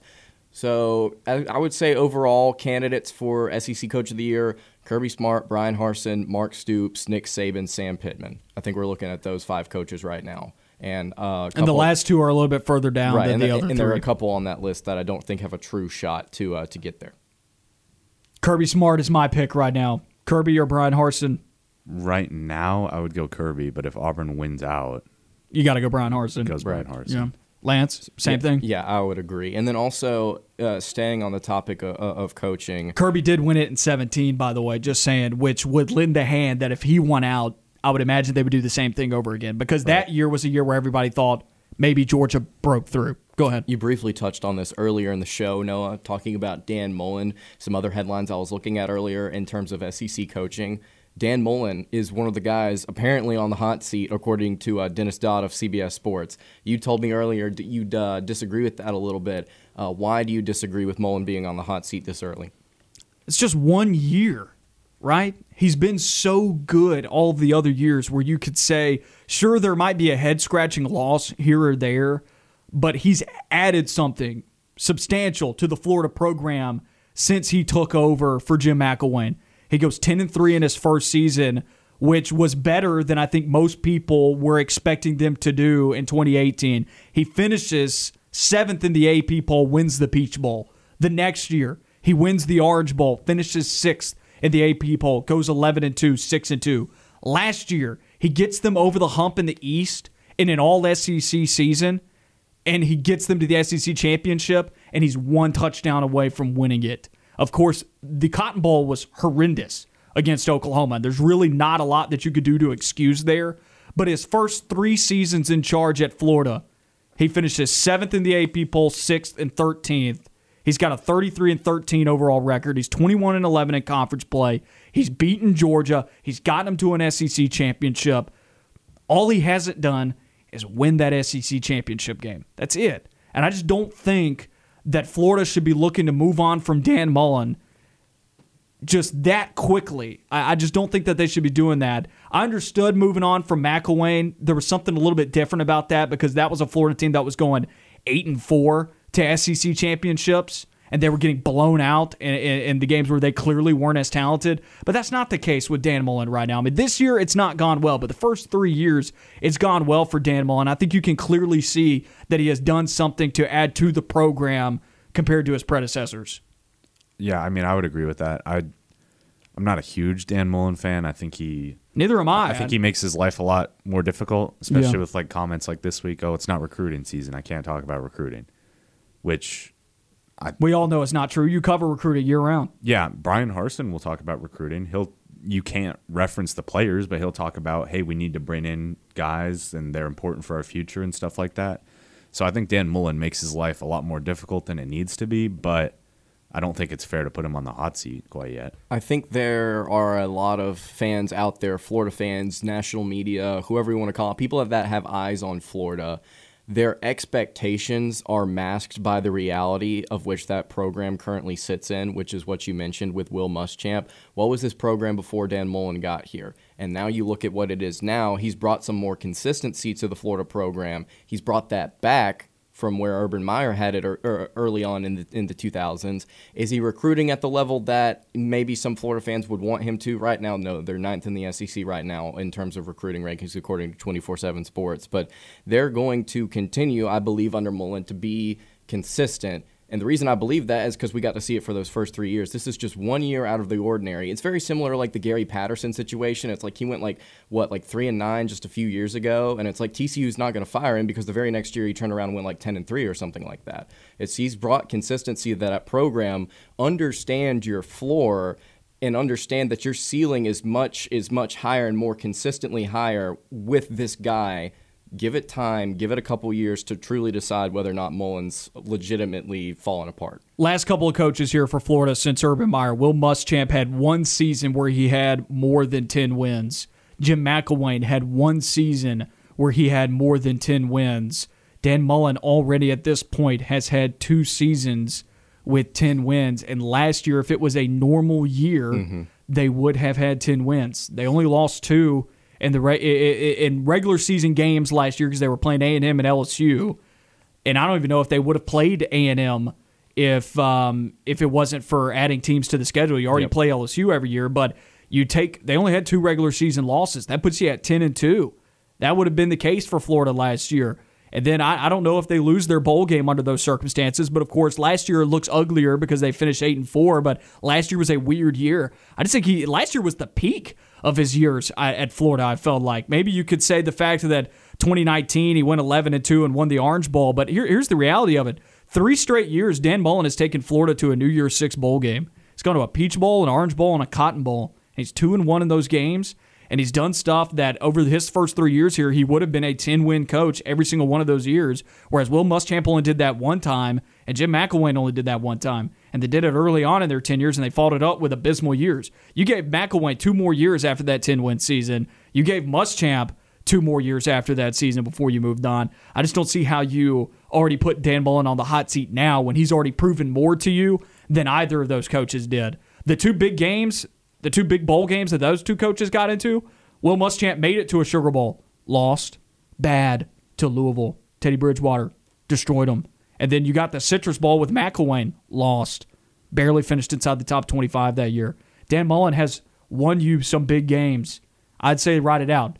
Now, I'm with you, Christian. I don't. I think he does make his life harder on him, and I think he's good for a, a head scratching loss every year. He really is. I mean, last year it was LSU. This year, it's LSU. It's LSU. I, I, I don't get it. Okay, he's he's he's due for some head scratching losses. I wouldn't be shocked if he lost to South Carolina, and if he were to lose out, if he had a Jim McElwain type season this year, Oh man. like if he had that type of end, I would understand moving it on because that's that's inexcusable. Mm-hmm. These are his guys that he's recruited. That's the other side of this is we've reached a point now with Jim McElwain or not Jim McElwain. Hope it's not that not that way for Dan Mullen, but we've reached this point with Dan Mullen where this is year four. These are clearly the guys that you've recruited. These are clearly the guys that you brought in through the transfer portal. This is your roster now. It shouldn't look like this, and I think that's where people are a little irritated. But also don't know it doesn't always it's not always cookie cutter like that either. They they're breaking in new quarterbacks. Who's to say that these quarterbacks don't end up being absolute beast when it's all said and done? It's a mini Dak Prescott on roster. I mean, we're talking about the QB whisperer here, you know? Like I, I just think it would be a little it would be a knee jerk reaction to move on. But of course you can't go four and eight either. You can't lose out, which I don't think they will. If they get to a bowl game, I think they should retain him. Hold on to him. Even if it is a seven and six season. Yeah. Auburn did that with Malzahn, and what did he do two years later? Beat Alabama, took him to an SEC championship game. Yep. Also, a roller coaster of emotions, it seemed, every year. And eventually, ultimately, a decision was made. But there were some good years in between. And I think Dan Mullen's a better coach than, than Gus Malzahn, too. And I mm-hmm. think he's got many more resources to work with at Florida that would make sense to not move on from him. And this year's coaching carousel doesn't give me a whole lot of confidence that you could go and rip some coach from the clutches of another good program and that there isn't any group of five coaches either that I'd feel great about bringing in that would be better than Dan Mullen. That's a question I was going to kind of jokingly ask is let's say Mel Tucker's got his eyes on LSU. It would not be easy for Florida to kind of take Mel Tucker away from LSU because if I were Mel Tucker, I'd be going to LSU. You know who I would love to see enter the state of Florida as a coach? Mario Cristobal. Now that would be horrible for other teams around here from a recruiting perspective. That's going to put a lot of pressure on Georgia, Auburn, and Alabama, who like to go into that northern part of the state of Florida. But so really, I would prefer if Mario Cristobal one day ended up at Miami because they don't really cross too many. They don't cross paths a lot with Auburn, Alabama, um, in terms of recruiting. But Cristobal, I think, would be really successful at Florida State, Miami, or Florida. I don't know if he'll ever leave Oregon, but I think that would be very that would be an interesting experiment to see, nonetheless. Let's head to a quick break here. You're listening to On the Line. Thursday edition of On the Line. No Saturday selections today. It's just Thursday. We'll do Saturday selections tomorrow. You can look forward to that here on the Friday edition of On the Line. I hate that for you because I know that's your favorite segment of the week, though, Christian. Yeah, I'm really missing out on that. I'll give you guys some words of wisdom real quick though. You got to bet on America's team in Wake Forest. Don't fall for North Carolina. First off, and second off, Montana State, number four in the FCS, plays at number five Eastern Washington. Bet on the Bobcats. Can we even bet on that game? Can you can you like can you find like easily accessible uh, betting betting websites for FCS games? You know, I'll be honest, I don't have the first clue because I don't bet, but I'm sure there is a Good way. answer. That's a good answer. Good answer. Where there's a will, there's a way. Which is why I always like to say is like I'm not a betting man, but if I were, I would take whoever's playing Notre Dame to cover or win outright. Ole Miss just nine and a half point favorites over the Malik Willis led Liberty Flames. The week is here. We've been talking about this for months, and now we get to see Liberty Ole Miss this weekend. This is an 11 a.m. kickoff, SEC Network. It's Ole Miss biting off more than they can chew this weekend, gentlemen. Yes. Yes. Look at the look at the stretch of games they have played. Look how beat up they are. But Liberty lost to Louisiana Monroe. Louisiana Yeah. Monroe's going to beat LSU. What are you talking about? Is that game this week too? No, I'm kidding. But they will play later on this year, and I believe ULM's like four and four, four and five, something something like that. I'm just, I, I kid, but uh, yeah, I think that uh, Ole Miss is definitely going to uh, gonna have to fight in this one a little bit. I think now Liberty's not been playing their best football this season. They they reserved that all for last year, but Malik Willis is still a very good quarterback. Should be one of the top selections in the 2022 NFL Draft. Uh, this should be an offensive showdown. At least it should be. I hope it is. Sneakily, Liberty only giving up 17.8 points allowed per game, 300 yards allowed per game. Just saying. Uh oh. It's not all offense with the Flames. Are you picking them? No. I just don't know what type of structural integrity Matt Corral's ankle has, though, too. And I would be very close to taking Liberty if Matt Corral does not play in this game. If it's Luke Altmaier, then I'm just I'm eh, I'm not a betting man, but if I were, I'm rushing to go uh, to go put some money down because that could get interesting very quickly. but I would not be shocked if this is a good game. I also would not be shocked if an upset occurred. I don't think Malik Willis, all this PFF stuff out there that Malik Willis is QB number one in this draft, that drives me insane because I don't think that that's true. Who is? They were saying that Malik Willis is QB one in this draft. I know, I'm but like, what? But who do you think is? I don't know if there is a true QB one in this agree. draft. I hate this quarterback draft. well, yeah, I agree with that. I think Malik is the best of the quarterbacks. You think in this so? Draft, though. I think Sell me on it. Sam Howell is not is not up there for you anymore. No, I don't think. Kenny Pickett. Kenny Pickett? No. No. It's it's either Matt Corral or Malik Willis, I think, and I would probably lean Malik because I think he has a higher ceiling. I think Matt Corral is playing some of the best football that he will probably ever play right now. I think Malik Willis can really get better and keep taking the next step forward. So I would probably lean Malik, but Is this the best quarterback matchup we've seen so far this year? In terms of like NFL ability or like the, in terms of uh, the players as, as prospects? it has to be. other than Matt Corral and Bryce Young, who will eventually down the line probably probably be an NFL draft pick. But I think that's the best quarterback matchup we've seen this year. It obviously did not translate that way because Alabama punched out Ole Miss in that game, but I would say this one's got to be up there too. You're right. I, I can't remember off the top of my head any other ones that drew my ire to this level. what about Jason Bean and Caleb Williams, Kansas versus? Well, I was about to say last weekend, Kenny Pickett, Tyler Van Dyke looked about as good as ever. I mean, pretty- Kenny yeah. Pickett threw for a ton of yards as well as Van Dyke led Miami to that victory. And I we were talking about how we thought Pitt should win that game, but it wouldn't shock us if an upset occurred and Van Dyke had been playing really well, and then you see what happens. That brings me to my next point here, though. Who would you put on upset alert this weekend? Of course, all of us like Auburn over A&M, and by definition of the line, that's an upset because A&M's at four and a half. But Auburn's ranked ahead of Texas A&M, so it would be an upset if A&M beat Auburn. I think it's an upset either way. But Liberty, Ole Miss, who knows what's going to happen in Missouri? I mean, we know how bad. We, we, it's just how bad is it going to be, right? Number Right. one, Georgia against Missouri. Do they call the dogs off? You know, Mississippi State's on the road at Arkansas. Alabama's at home against LSU. Tennessee on the road at Kentucky. Florida, South Carolina. And we were talking about this game at launch earlier. No, Michigan State at Purdue. They're only three point favorites on the road. Rightfully so. That Purdue's could- not a bad team. That could be potentially a uh, an, an upset. I know that Tennessee's favored right now by a point on on the road, but that's an upset. but that is an upset. because- Unranked over ranked. Right, exactly. So that that could potentially be a game that could get interesting. Washington has rebounded and they're somehow four and four, and Oregon's only a touchdown favorite on the road. Who knows? The Pac-12. We've seen stupider things in the Pac-12 this year. Look, they, Oregon lost to a three and five Stanford team. Okay, so that's not out of the realm of possibility at all. Don't eat too fast through that bag of cupcakes, Oregon. Be careful. We'll be back with more of On the Line. 30 minutes left in the show.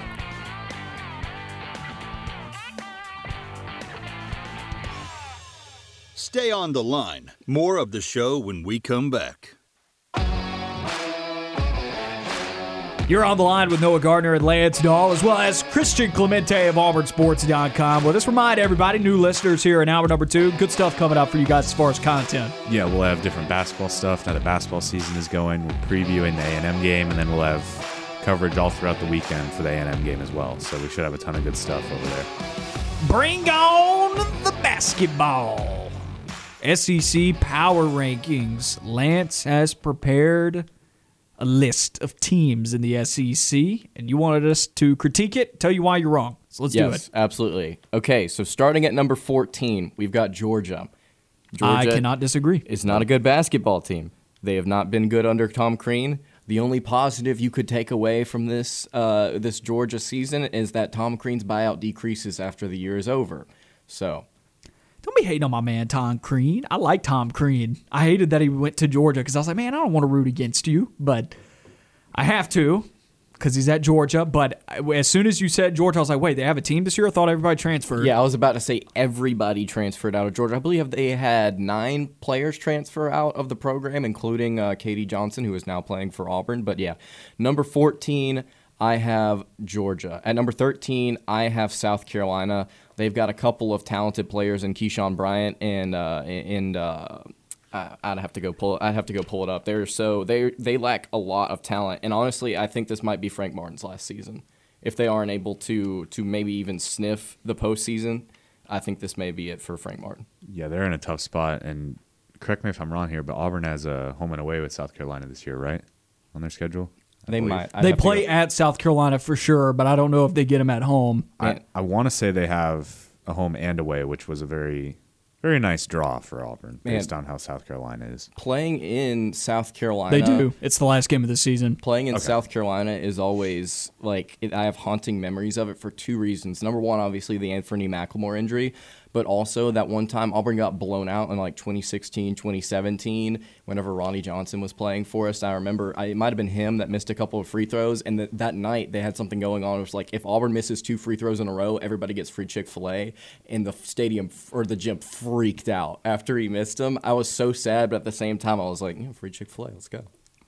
Anyway. The year that Auburn clinched the SEC regular season title or share of it that year against South Carolina was actually the same day as my first date with my wife. Hey, so I have good memories of South Carolina. There you go. But I'll say this I don't think they'll finish 13. Reason for that is, Oh, this is just power rankings. Oh, uh, Like in so this isn't your prediction of their, it? Their momentum, yeah. No, Okay. I, I, I think that it will definitely fluctuate, but we could also view it as that, sure, if we, if we want to. For talking purposes, I'll say Yeah. this. I don't think they finished 13. I think they finished a little bit higher than that. Now, last year they finished 12th. So that one spot, though, does make a difference to me because that was the difference between two conference wins between teams. They went 4 and 12. Second to last was A&M, who went 2 and 8. I just I think Frank Martin's a better coach than finishing at 13 or 14 in this league. And we know that they play a very physical brand of basketball. And no matter what, they always play hard. That has been the culture that Martin has instilled at South Carolina. They're going to upset somebody along the way that you know is more talented than them. They may not be as talented as really anybody in this league. They really probably do have 13 level talent in the SEC, but they're still going to play hard and they're going to play physical and they're going to sneak up and catch somebody and they're going to win a couple of games. So I, I think they finish higher than 13, but you're not wrong. They are struggling for talent and. I would hate to see them move away from Frank Martin because I think he's one of the last long. He may be the longest tenured coach right now, or one of the longer tenured coaches because I know uh, Calipari's up there as well. But he is one of the longest tenured coaches right now in the SEC, and he's one of those last old guard coaches in this league as well. Talking about one of the older coaches in this league, I would hate to see him go because that style of basketball is steadily finding its way out of the game, and it's always refreshing. I think, especially if you can play a good brand. I mean, he took him to a Final Four. He's a, he's a good coach. He's going to Mm-hmm. have to do two things this season. Number one, he's going to have to improve their defense because they were last in the SEC in points per game allowed. And also, they're going to have to get their players to shoot the basketball better because they were last in the SEC in shooting percentage last year. I think They're- one of those things can happen. the defense The can defense, happen. the offense, I do not think can happen. The offense probably not going to be there. At number 12, I have Missouri because they lost four of their five starters and uh, it, to either graduation or the transfer portal. I just think this is simply a rebuilding year. So power rankings wise, I have them at 12th. Cuonzo Martin led teams are interesting. Reason for that is they play a slower brand of basketball. If you don't have the offensive efficiency, you end up looking like South Carolina. You end up looking like Vanderbilt, Texas A&M did last year. It's weird to see them drop from a tournament team all the way to that point, but thus is the fluctuation of basketball. And Missouri would be one of the teams that I would peg to do that in the SEC because they don't have quite the stability that the other programs have. At number 11, I have Vanderbilt uh, for one sole reason, and that is the fact that Scottie Pippen Jr. is back. And so, momentum wise, I think they've got some good things to look forward to this season, even though they're probably going to be one of the worst teams in the SEC. I would not be surprised if this team finished like 13th. Yeah, I was gonna say I was wondering when we were getting to Vanderbilt here, but it's fair when you have Scottie Pippen Jr. to boost them up just a little bit. I wouldn't be shocked if they finished higher with Scottie Pippen and maybe A and M slots in there or A and M Yeah. slots in lower. I don't like this A and M team. I don't think they're very talented at all. You talk about one of the poorer offensive teams in the league. A and M fits into that category. So I do think that A and M could end up finishing lower than Vanderbilt by the same stance that they don't have a Scottie Pippen Jr. to be able to will them to some victories. But also, it feels weird for me after seeing Vanderbilt struggle to win, what, one game of the last two years in conference play to see them oh no they won three last year but but to be able to bump themselves up from being perennially the last place team in the league to be able to move up potentially four or five spots in the league that that seems like a lot not saying that it can't happen it just seems like a lot wouldn't you agree with that Yeah. It'd be a huge jump, and it would give you some faith in Stackhouse and what he's doing right now, and probably keep the hot seat off of him a little bit. At number 10, I have Ole Miss. They really struggled to shoot the basketball last season. They lost Devontae Shuler, who was scoring 15 points a game for them. I think they're going to need a couple of years to get them back into themselves back into SEC contention. I just think they're a little young this season, and they lost their star player. Again, it's very similar to the Missouri situation. I don't think this team is bad. I just think power rankings wise, they're going to need to uh, they're going to need to build build a little bit of momentum. That's hey, I would hope so. The ghost of the Ole Miss Rebels always a problem for the Auburn Tigers. I don't have much on that. I didn't realize that they had lost so much. Ole Miss, I think, is really well coached with Kermit Davis. I like him a lot. So once again, that kind of me and Christian looked at each other like, whoa, that's that's low. It seems like, and we're kind of shocked that we haven't heard A and M's name yet. Yeah. Well, they are next on my list at number nine, and let me give you some uh, some explanation. So they bring back two of their their better players, I believe, in Quenton Jackson and Andre Gordon. Quenton Jackson is a very athletic guard. If some of y'all did not see it last year, that dunk he had against Tennessee, where he just kind of cupped it on his way up, it was a really athletic move, really beautiful play. He's going to be their leader. Uh, they didn't shoot the basketball very well at all this season, but I believe they've got some transfers coming in that may help that. They've got a seven footer from UConn that is a former five star transferring in. They've got a transfer from Duke coming in. They've got a top 100 recruit out of Plano, Texas coming in that's going to be a wing player. They're going to be a little young, but I like Buzz Williams as a coach. So right now, momentum wise, I, I, th- I, I put him at nine just for fun. Some of those players that you just said coming in, though, I didn't realize they had imported all those those talents from those brands too. Like you Yeah. know, those guys got to have some athleticism, some talent with the places that they're coming from. So Also, want to point out though they were last in the SEC in points per game and three point percentage. So they're definitely going to have to uh, they're going to have to get that stuff fixed. and Buzz Williams plays that that style of basketball that's going to have you in the 300s in KenPom's tempo rankings. Right, right. Very slow, very slow. At number eight, I have Florida. Getting Keyontae Johnson back from what was a really scary injury last year is huge. They also have Colin Castleton. Uh, and then they got a transfer from UMKC, Brandon McKissic, who shot 43% from three last season and What does UMKC stand for? fantastic question. I know. I was I was just throwing that out there. University of Missouri, Kansas City. Really interesting. Anyway, The Kangaroos. Forty-three percent from three and seventeen points per game. The Kangaroos. Wow, would never have thought I would have seen that mascot. They actually donned the actual name of kangaroos instead of Akron, who are a bunch of frauds, and said Zips. There you go. But yeah, I don't think Florida's going to be a terrible team by any means. It's just that this these this is not the Florida team of old. And you look at the top half of the SEC. I just think there's a lot of talent in front of them. So Dude, you need to see this logo of UMKC. is it hype? Let me pull This it up. kangaroo is jacked. Bryan Harsin versus this kangaroo in a cage match. I need it. This oh, thing is jacked. Honestly, Yo. the kangaroo would win. Kangaroos are vicious animals. Yeah, Those like- things are are those things could kick any of our butts. One hundred percent. That kangaroo ain't playing. That's a dope logo. That is cool. All Man. it needs is a pair of like aviator sunglasses. Yes. and we could call that like that's like the RoboCop of kangaroos. That is that's intense. That is awesome. So uh, who, who was number? Fl- Florida was eight. Florida I was don't number mind eight. that they had a lot of guys transfer out too. They're pretty young. They had a lot of players transferring out. I think they had seven or eight players transfer out of the program when the season ended. Also, aren't there still reports out there that Keyontae Johnson might not play this year? Yes. Okay. So we're, I'm just I'm I'm leaving it open right now with Florida. Are they a good team? Eh. Will they make the tournament? Eh. I They were ju- nine and seven and fifteen and ten last year. I think you could ask the question: Were they a good team last year? Yeah. Yeah. Not not very. And I think they're less talented this season. Brady just said no from the from the background. Brady, do you have thoughts? Well, they did lose Keyontae Johnson Yeah. early in that season, so I mean that really hurt. yeah. At number seven, I have LSU. They took a big hit when they lost uh, Adam Miller, who was transferring in from Illinois. He had a season-ending injury just a couple of weeks ago. Darius Days, Xavier Pinson, transfer from Missouri, should uh, lead the the backcourt, and Darius Days is a talented wing, but uh, they've got some really young guys that they expect to see significant minute, minutes this season. Specifically, their star center Efton Reid that is coming in. He should see a lot of minutes, but this is just a, a young team that lost Cam Thomas and a couple other big pieces, and then Al, Adam Miller uh, going down with an injury, so it bumped him down a little bit for me. I'm realizing how deep this league is that LSU really Yes. legitimately can be seventh. And num- That's scary. At I number mean- six, go ahead. Sorry. I was Go just going to say this might be your number six, but Bruce was talking about it the other day that the fact that Mississippi State is picked by some at like eight or 9 Mm-hmm. and you look at the talent that they're returning, and then bringing in a guy like Garrison Brooks and stuff like that. I Mm-hmm. mean, the SEC is deep this year. So Mississippi State's number six. I want you to look at some of the names that they have because they uh, they brought in just a ton of talent. So they've got Iverson Molinar, who was averaging almost 17 points a game last season for them, six three guard. They picked up Garrison Brooks from North Carolina, Rocket Watts from Michigan State, DJ Jeffries from Memphis, and Shakeel Moore from NC State. Uh, and Shakeel Moore is a former top five recruit from North Carolina. This has the makings of an NCAA tournament team.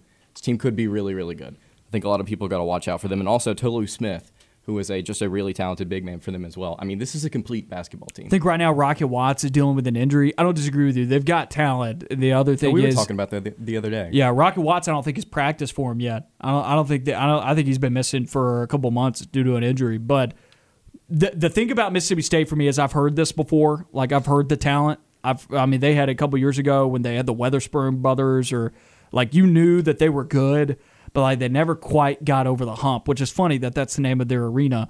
They never quite could get over that. They're talented, but I'm with you. Six sounds appropriate for Mississippi State, if not lower, especially if LSU or Florida, some of these other brands that recruit maybe a little bit better than Mississippi State, if they're able to get their chemistry going early on, you could see Mississippi State slide down the ladder. But to Christian's point, this is a really deep league that a team that talented is that low. I think six is like about the ceiling, maybe five, but like Yeah. I don't think they can get too much higher than that. But I mean, with how deep this league is and how good it is, I think that's good enough to make the tournament. I think you could see seven, six, seven SEC teams make it. Yeah. All right, so let's do number five here, and then we'll we'll we'll take a quick break. Number five, again, this is power rankings, and these top five teams are very very good in my opinion. Arkansas is number five for me. Ooh. They're coming off of a banner year. Moses Moody uh, left. He averaged almost 17 points a game, but they did reload it. Reload. JD Notae is going to be good. Chris Lykes transferred in from Miami. He's going to be really good. They've got a seven foot three uh, guy in Connor Vanover, who we got to see last year's can can shoot the three and can score in a lot of different ways. Davonte Davis was a guy that was really important for them in the the uh, NCAA tournament last year. He's going to be a factor. This is a very talented Arkansas team, but I just think right now there are some teams in front of them. I could mix and match these four teams in front of them, and I would be happy with it. See, I have Arkansas as like number two for me. Okay. Personally. So I was very surprised to hear that. I just think Eric Musselman is a fantastic coach and they're going to find a way to put it together. I agree with Christian on that one. Not not saying, but then again, I get what you're saying too, Lance. Yes, that yeah. there's not a whole lot separating any of these teams in the top five. No. and any one loss could be enough to leave you out of that first round bye when it comes to the SEC tournament. Mm-hmm. Absolutely. Yeah, and that, that, that's what I'm saying. And these other four teams, don't get mad at who I have at number one. These are power rankings, okay? So You have Alabama at number one. I don't. Okay, actually. good. So, but but I was about to get mad. this is a very deep SEC. It's a very, very deep SEC, and I think we're going to see a lot of very good, very competitive basketball here. Let's go ahead and take a quick break, and on the other side of it, we'll reveal our top four, or my top four teams in, terms of power rankings in the SEC when we come back. Back on On the Line, Noah Gardner, Lance Dawe with you on ESPN 1067 at Fox Sports Central Alabama. Christian Clemente of AuburnSports.com. We are critiquing Lance Dawe's power rankings. No, we're just tearing it to shreds. SEC men's basketball. Call us the Shredder. Lance, go ahead. Uh, yeah, it's uh, you know, we don't have to agree on everything here. Again, like I mentioned before we went to break, the uh, SEC is very deep this year. It's very loaded, very talented. Uh, who knows? Maybe Vanderbilt could finish first. Apparently, Scottie Pippen Uh, Jr. no. is SEC Player of the Year according to uh, the the media. Number four in my SEC power rankings, I have Auburn. They might have their most talented roster of all time, and the what's holding me back is the question about their chemistry. I've not seen this team yet. This is very similar to how I felt about Auburn football going into the year. I'm like, I know they've got a little bit of talent on their roster. I just don't know what this coaching staff's going to do with it. Turns out Auburn football is pretty good. Auburn basketball, I expect them uh, to to compete and, and be very good. I just I don't know what this team's ceiling is because I have not seen them play a game. So I'm gonna find that out tomorrow. Uh, all, all of us are whenever we watch the exhibition game, just to see how these guys play with each other. Um, but yeah, right now fourth in terms of power rankings. I'm just kind of I'm I'm reserving my feelings for after I see them play a couple of games. the thing that I just the only thing I don't know about this team quite yet is the half court offense. I don't know how that's going to end up working out. Um, I, they have all the pieces for it to work. I just don't know how it'll end up working out, and I don't think we'll really know until Allen Flanigan gets back either. I talked about that a little earlier, but they have all the pieces there. But I think this is a team that really thrives in the fast break. I think Wendell and Zep are really good when playing fast. KD excels at it.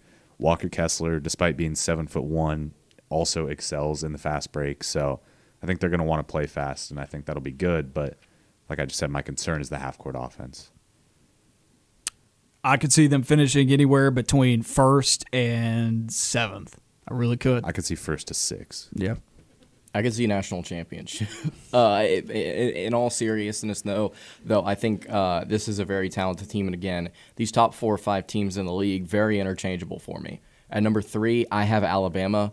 Alabama lost a little bit of talent last year, but they brought in another top ten recruiting class. It's going to mix well with the guys that they have on roster right now. They're a little thin in the front court. They've got some really talented guards in Jaden Shackelford and Javon Quinerly. J.D. Davidson is going to be in the mix as well, a guy that Auburn was going after. Noah Gurley transferring in from Furman. He scored a lot on Auburn last year, which is concerning to me. It's like, well, he can do that against an SEC team. What's he going to look like when he gets a full season with the Alabama Crimson Tide?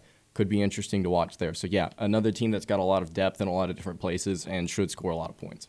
This is the team inside the top four for me that I actually think has the most likely scenario to to fall out of the top four and, and, and miss that first round in the SEC tournament. And my reasoning for that is they seem to be a little bit more inexperienced compared to everyone else in this league. They lost a ton. And of course, they may have some of that experience with the backcourt with Quinerly and Shackelford, but that's it. Outside of those two guys, where is the experience on this team? And this is a team that had some underwhelming performances a lot last year. They they were I mean they of course they still found ways to win games, but they weren't without bad performances last year, especially from an offensive standpoint. I wouldn't be shocked if that's magnified a little bit more this year because of uh, the lack of true front front court play out of this team where I think you could look to and you can say they're really thin in the front court. I think a lot of teams could beat them up down low. I think it's definitely possible. But again, I'm just kind of banking on right now, just looking at all that different talent. It's very similar to the way that I view Auburn's team that went to the Final Four. They're going to be able to shoot a lot. They're going to play small ball most likely if they can. Uh, and then they've got a couple of really talented recruits that are young that could play in the post, but we'll just have to wait and see what they do. Number two, I have Tennessee. This is a very dangerous Tennessee team. Uh, five star freshman Kennedy Chandler. He's going to be a very exciting player to watch. I was talking about him to you guys during the break. I watched the exhibition game for Tennessee. He, he looks very competent. He looks very put together for a freshman. He's a guy that I'm going to really enjoy watching this season. He can shoot, he can make plays, he can distribute, he can get to the basket. I, he, he, he literally did it all. And I know it's an exhibition game, but I expect him to to very much so be in the running for SEC Player of the Year. John Fulkerson back for his 20th year with with the, the Tennessee Volunteers. They got another really talented player in uh, Brandon Huntley Hatfield. He's going to be a, a, force in the post. They've got shooters Justin Powell, Santiago Vescovi. Uh, this is this is just a very talented team from top to bottom, and then they've got role players like Victor Victor Bailey Jr. who scored almost 11 points last game or last season. So they've got they've got a lot of different guys at a bunch of different positions. And then lastly, real quick, as we get out of here, Kentucky at number one for me. They brought in a lot of transfers that can shoot the basketball, and that's what they lacked last year. I think they'll be able to get it done this year. I don't know if they'll finish first in the SEC, but in terms of power rankings, you know, you got Sahvir Wheeler from Georgia, C.J. Fredrick from Iowa shot 46% last year. Uh, they, they they got the uh, the guy from Davidson, Kellan Grady. He had over 2,000 points with Davidson, so just a lot of talent up and down the roster. Christian, appreciate you. Uh, yeah, Christian, appreciate you joining us today, my man. Yeah, thank you guys for having me. Christian Clemente of AuburnSports.com with us on the Thursday edition of the show. We'll be back with you tomorrow, same time, same place. You know where to find us.